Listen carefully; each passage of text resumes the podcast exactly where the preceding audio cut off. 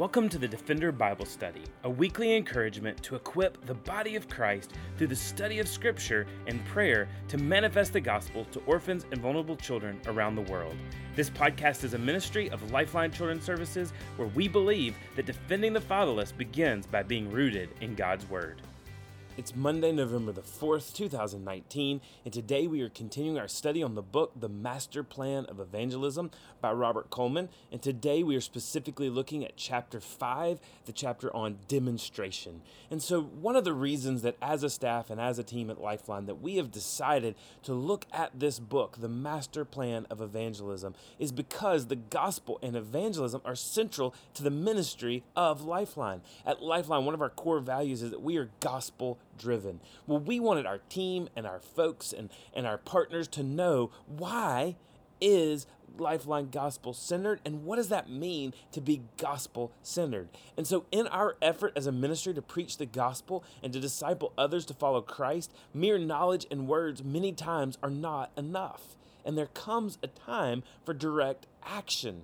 And that's what we see in chapter 5 of the master plan of evangelism demonstration. Yes, we must use words, but we also must demonstrate and show the activation of our faith. We must model the ways of Christ. And so, really, when we get to chapter 5, this is the center heart the ministry of Lifeline Children's Services that we want to be a demonstration of the gospel. We, while we were yet sinners, while we were alienated, while we were estranged from God, while we were vile, while our righteous acts at best were but filthy rags, Christ at the right time came fully man and fully God to take our place to take our place at the cross, to take our punishment for our sin and to give us his righteousness. This is the gospel and it and it cultivates a response. We aren't just those sinners that have been given clemency by the governor uh, out to save us from an execution. No, we are sinners that have been rescued and not just given clemency, not just given release, but being given the life of Christ. We are now seen as model citizens of the kingdom.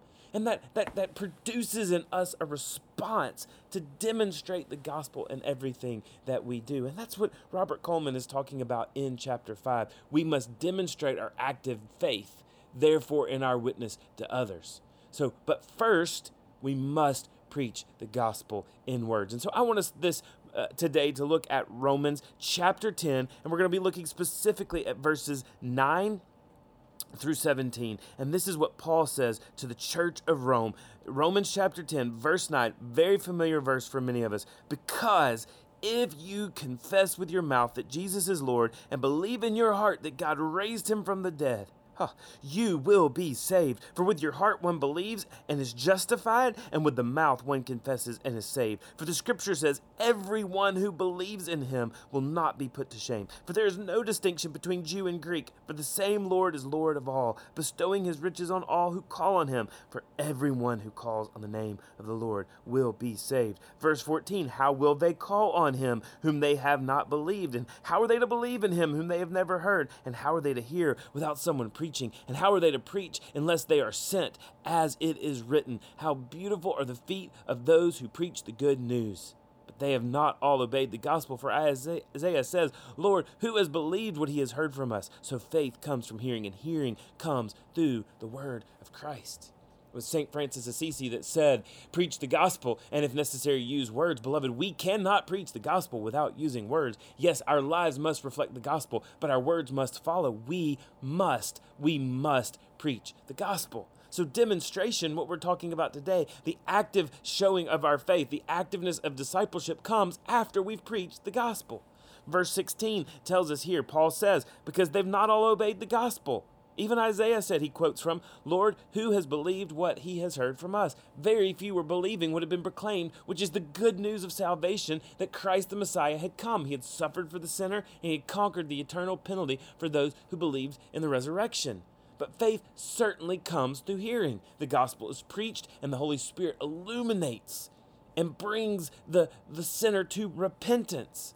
And so I want us to see the flow that's found here in Romans 10, but look at it backwards. As opposed to starting at verse 14 and going down to verse 15, I want to start at the end of verse 15 and help us see the flow of the proclamation of the gospel. And while it's so important for us today, as Christ followers, those who believe in the death and the resurrection of the Lord Jesus Christ and believe that that is how salvation comes, this is why it is so important that we be about evangelism, that we be about showing the gospel. And I, and I know as we look through the Word of God, and we can easily say that evangelism is a, is a gifting of the Spirit. And, and, and it could be easy for us to say, well, my personality doesn't lend that I'm a great evangelist. Well, here's what I want you to know today. If the gospel of the Lord Jesus Christ has saved you, if the Lord is in you, and if the Holy Spirit is guiding you, then it does not matter if you have a, Uh, a proclivity towards being evangelistic. It doesn't mean that you may have not have a proclivity towards being an extrovert or someone that make, has a very easy time starting up conversations.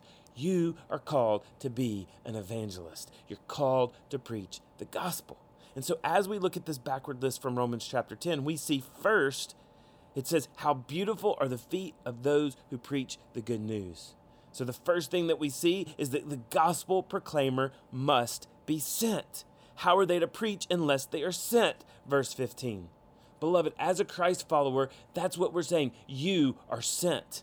As a team member, we tell our team at Lifeline that you are considered commissioned the day you start in our ministry to preach the gospel and to proclaim the good news. And we want to proclaim the good news to birth mothers and to families and to children, to the mailman that delivers our mail and the FedEx worker that brings the dossiers. We want to present the gospel to the government worker, the central authority overseas, and whoever we come in contact with. We are sent. And so, beloved, if you are listening to this podcast and the, the Spirit of the Lord Jesus is in you and you are a Christ follower, then you have been sent. And how are they to preach unless they are sent? We don't have to wait for uh, uh, an invitation to preach the gospel. We do not have to wait for someone to tell us it's time to go. We don't have to wait for a caravan. If you are a believer in Christ Jesus, your adoption papers at the cross, sealed by the resurrection, huh, sealed by the blood of Christ, is your permission to go. It is your orders. It is your marching orders to be sent. So the gospel proclam- proclaimer is sent. But then, second, we see in the latter part of verse 14 this, this other question and how are they to hear without someone preaching? As you are sent, the proclaimer must preach the good news of the gospel. We cannot shrink back, but we must preach the gospel without the fear of condemnation or shame. Paul says this in Acts chapter 20, verse 24 through 27. But I account my life of any I don't count my life of any value, nor as precious to myself, if only I may finish my course and the ministry that I received from the Lord Jesus to testify to the gospel the grace of God. And now behold, I know that none of you among whom I have gone about proclaiming the kingdom will see my face again. Therefore, I testify to you this day that I am innocent of the blood of all. For I did not shrink back from declaring to you the whole counsel of God. Oh, brothers and sisters, beloved follower of Christ, if you are a Christ follower, then you have been sent, and now you must preach the good news of the gospel with words and as Paul says in verse 27 of Acts chapter 20, I did not shrink back from declaring the whole counsel of God. We must preach the counsel of God. We must preach the good news. But that shows us this this so this theme as well, right? The message of the good news must be heard. How are they to hear? How are they to hear without someone preaching it to them? First, beloved, we must rehearse and preach the gospel to ourselves daily. One, because we need it but two, because we never know when we may need to be ready to preach the gospel, right? We, we must rehearse the gospel to ourselves daily. Why? Because we need to remember this glorious gospel that we've been called to. But second, because we need to be rehearsing it, ready to preach it, ready to answer it, ready at any moment to tell a friend, a neighbor, a colleague, a, a, a, person that, that is downtrodden that's in our path about the glorious gospel of the, of the kingdom. Verse 16 quotes from Isaiah 53 when it says, Lord, who has believed what they have heard from us?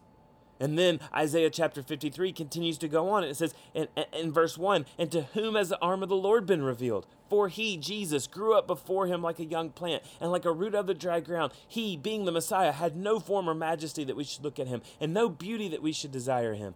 Verse 3 He was despised and rejected by man, a man of sorrows and acquainted with grief. And as one from whom men hide their faces, he was despised, and we esteemed him not. Surely he has borne our griefs and carried our sorrows, yet we esteemed him stricken, smitten by God, and afflicted. But he was pierced for our transgressions, he was crushed for our iniquities. Upon him was the chastisement that brought us peace, and with his wounds we are healed. All we like sheep have gone astray. We've turned everyone to his own way, and the Lord has laid on him the iniquity of us all. He was oppressed and he was afflicted, yet he did not open his mouth. Like a lamb that is led to the slaughter, and like a sheep that is silent before its shears, so he opened not his mouth. By oppression and judgment he was taken away. And as for his generation, who considered that he was cut off from the land of the living, stricken for the transgression of my people? And they made his grave with the wicked and with a rich man in his death although he had done no violence and there was no deceit in his mouth. Oh, beloved, humanity, our culture, the people around us, the birth mother, the adoptive family, the orphan, our mailman, our, our, our, our, newspaper deliverman, whoever you come in contact with needs to know this glorious truth of the gospel. There is hope for the wayward sinner.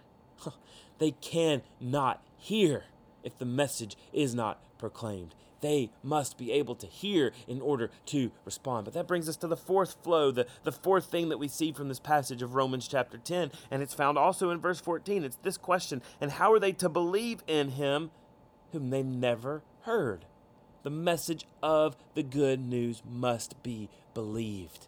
Belief is utterly placing your trust and your dependence upon Christ. Look at the first part again of Romans chapter 10, this, this very familiar vo- verse. If you confess with your mouth that Jesus is Lord and what? And believe in your heart that God raised him from the dead, you will be saved.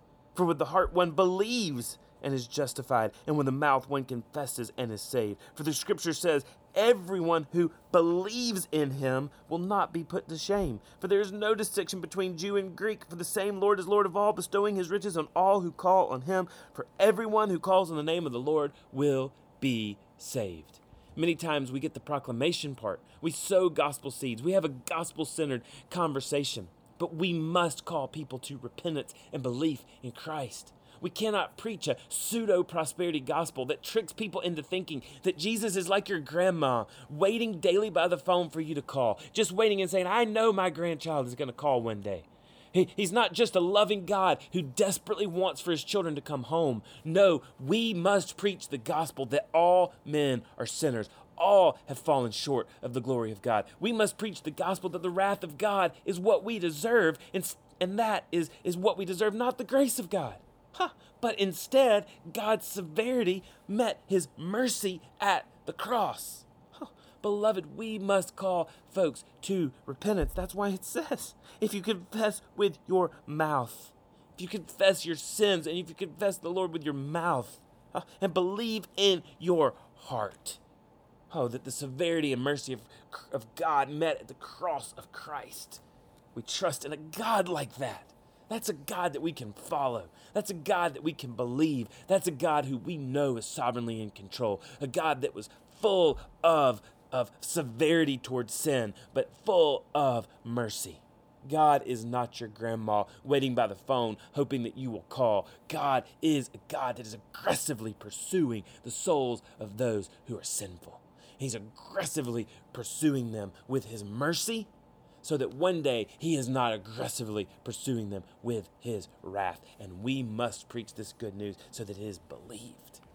But then, last, and we see that where verse 14 starts how will they call on him in whom they have not believed? And here's the deal the belief must manifest itself into action. How will they call on him? How will they follow Christ? Belief is only belief if it comes into action. You've heard it and it's trite and true. I can look at a chair and believe that it will hold me if I sit down in it. But I don't really manifest my belief in that chair until I sit down. Huh.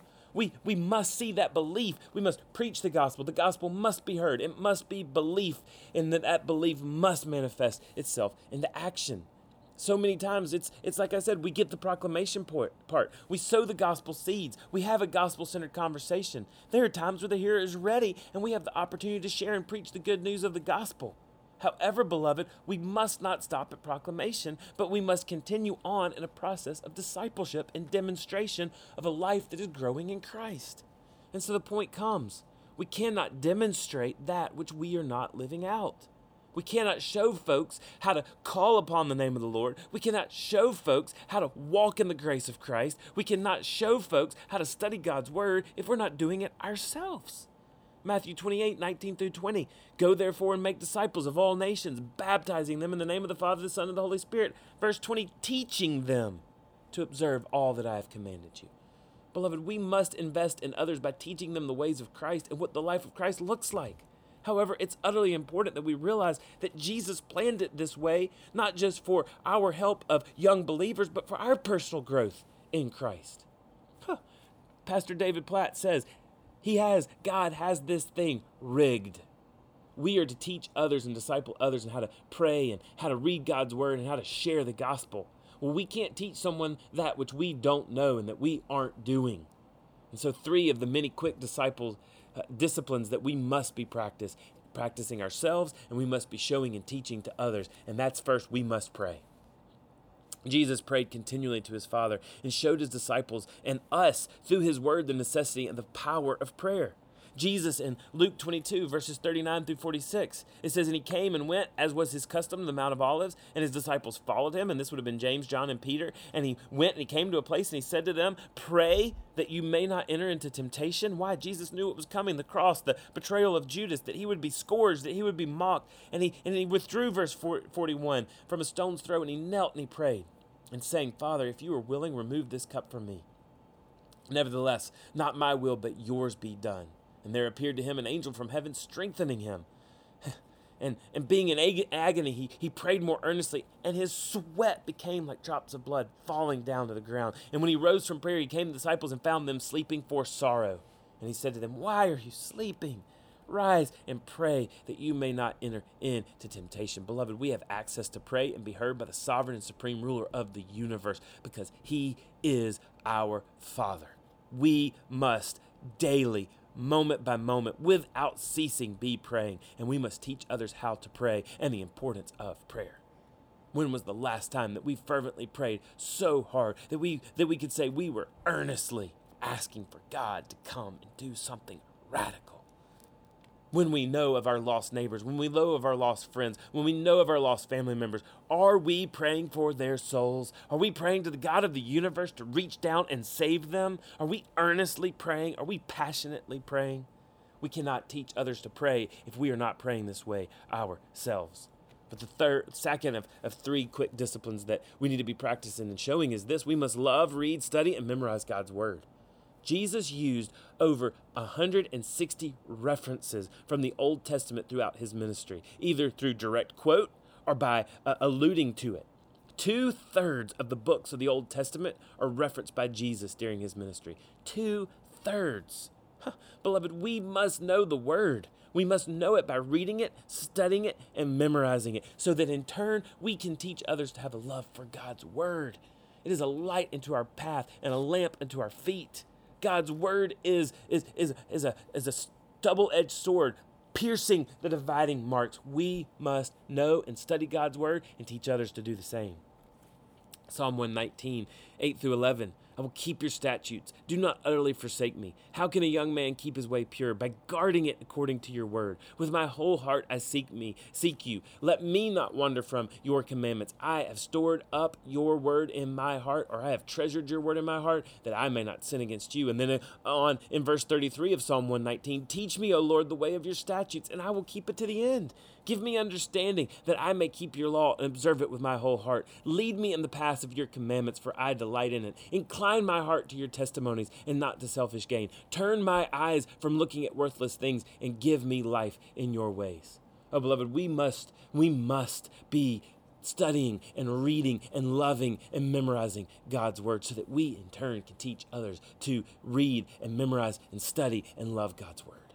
If we don't love it, we're never going to teach someone else to love it. If we're not reading it, how is anyone else going to read it? If we're not studying it, how is anyone else going to study it? And if we're not memorizing it, how are we going to ever teach someone else to memorize it? And for parents, I want to tell you, it is such an important act that you be reading the Word of God in front of your children. And this is not on your smartphone. Why? Because they may think you're just looking at social media. They may think you're just checking the weather or you're checking the latest sports scores. No, we must pull out God's Word in paper form and read it in front of our families so that they see that our dependence, that our love, that our study, that our time is being spent in God's Word.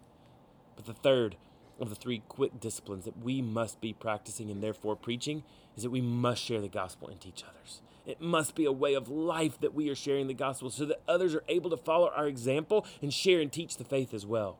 It's through this process that other proclaimers are sent, and the cycle of Romans 10 starts over and over again for the rapid spread of the glorious gospel of Christ Jesus. We must be sharing the gospel and teaching others how to share the gospel. Why? So that ultimately, how will they call on him whom they have not believed? And how are they to believe in him whom they have never heard? And how are they to hear without someone preaching? And how are they to preach unless they are sent? Oh, beloved, as we preach the gospel and teach others to preach the gospel, then this glorious gospel makes it around the world so that every tribe, tongue, nation, and people can hear this gospel. We must be sharing the gospel ourselves and we must be teaching others to share the gospel. Deuteronomy chapter 6, the Shema, verses 4 through 9. Hear, O Israel, the Lord Yahweh our God, the Lord Yahweh is one.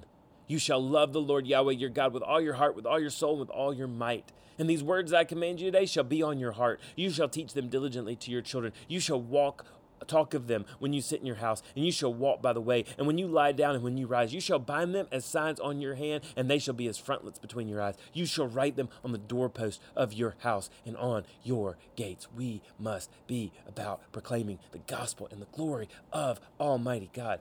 Paul says to Timothy in 2 Timothy 4 2 through 5 Preach the word. Be ready in season and out of season, reprove, rebuke, exhort, and with complete patience and teaching. For the time is coming when people will not endure sound teaching, but having itching ears, they will accumulate for themselves teachers to suit their own passions, and will turn away from listening to the truth and wander off into myths. But, beloved, as for you, always be sober minded, endure suffering, do the work of an evangelist, fulfill your ministry. Beloved, we are to demonstrate with consistent action our faith in order that we may fulfill this glorious ministry that the Lord has given to us in order to make this glorious gospel known. That is the master's plan of evangelism that we preach the gospel, that people hear that preaching, that people believe in that preaching and that belief manifests itself into action and that we come along and disciple them so that they know how to pray, they know how to read God's word, and they know how to share their faith. Well, thanks for joining us for the Defender Bible study. This week we are praying for the country of Liberia, and we are specifically praying for the president of Liberia and others that lead in the government. We're praying for the church in Liberia, that churches would have purity of doctrine and godly leaders would be raised up. We're praying for our partner ministry, REAP, who is in Liberia. We're praying for the ministry of REAP and our partners that train and equip older orphans with life and job skills. We pray for Christine Norman, who is the founder and director of REAP. We pray specifically for her health as she finishes cancer treatments. We pray for the development of the REAP Institute, a nine month vocational school that will serve vulnerable children throughout Monrovia, Liberia, all the way to Bentol City in, Mon- in Liberia. We pray that you, the Lord would help them develop job and life skills program in a gospel centered environment. We pray for unadopted team and a trip to Liberia that will be happening in November, uh, in the in the middle of this month. We pray for the upcoming REAP camp that will also happen this month. We pray for Destiny, our teammate on the ground, as well as Orphanage Directors Network. We pray that Destiny will pastor his church, Life Changer Assembly, well and preach sound doctrine from the pulpit. We pray for Hope in Action, uh, Liberia. In Liberia, Destiny's newly formed NGO. We pray that he will be able to use that NGO effectively to minister to orphanage directors, caregivers, and vulnerable children. We pray for orphanage directors that Destiny has the opportunity to minister to as we seek to love and provide for the children in their care. We praise the Lord for the children being impacted by the REAP camps and life skills training. We praise the Lord for those who are faithfully serving orphans throughout Liberia. Let's pray. Lord, we thank you for the opportunity to work in the country of Liberia. We pray for this government, a government which in the past has been extremely corrupt and, and, and literally uh, raped and, and, and, and, and hurt and, and, and warred against her people. We pray that there would be purity within the government. We pray that the government would be formed in such a way to care for the people, to care for the poor, the needy, the downcast, cast, the downtrodden. Lord, we also know that in years Ebola has ravaged Liberia, and we just ask for uh, health to, uh, care to come to Liberia so that the people can be cared for and that preventable diseases can be prevented. We pray for the church in Liberia, that the leaders would have pure doctrine, that there would be godly leaders that would be raised up, and that they would disciple the next generation of leaders throughout Liberia. God, we thank you so much for the opportunity to work with REAP and certainly we lift up Christine Norman and, and her uh, health as she finishes these cancer treatments. We also just ask that you would open up ways of continued partnership, that you would be with Michael and our unadopted team as they travel there in November and for the upcoming camp that will happen here in this month of November. Lord, we just ask that you would go before them, that you would use them, that you would direct them, and Father, that you would ordain their steps. And Lord, that you would use REAP in such a way in partnership with Lifeline that, that orphans would have life skills and job skills, but ultimately they'd hear the gospel Lord Jesus Christ. Lord, we thank you for Destiny, our partner on the ground. We pray that you would give him sound doctrine and wisdom and action and passion as he preaches each week at Life Changer Assembly. We pray for Hope in Action our partner NGO there as well with Destiny that will that this NGO will be able to effectively minister to orphanage directors, caregivers, and vulnerable children. And Lord, ultimately, we just praise you for the opportunity to work in a country like Liberia. And we pray that you would give us continued wisdom, continued direction as we seek to serve the orphan, the vulnerable child, and the system and the people of Liberia. We ask all these things in your great name, the name of Jesus. Amen. Thanks again for joining us for the Defender Bible Study. If you enjoy making this podcast a part of your weekly routine, we'd love for you to take a moment to subscribe, rate, and review the Defender Bible Study to make it easier for more people to find. For more resources and information on how you and your church can partner with Lifeline, please visit us at lifelinechild.org. Follow us on Facebook, Instagram, or Twitter by searching for Lifeline Child. You can email us directly at info at lifelinechild.org. We look forward to seeing you again next week for the Defender Bible Study.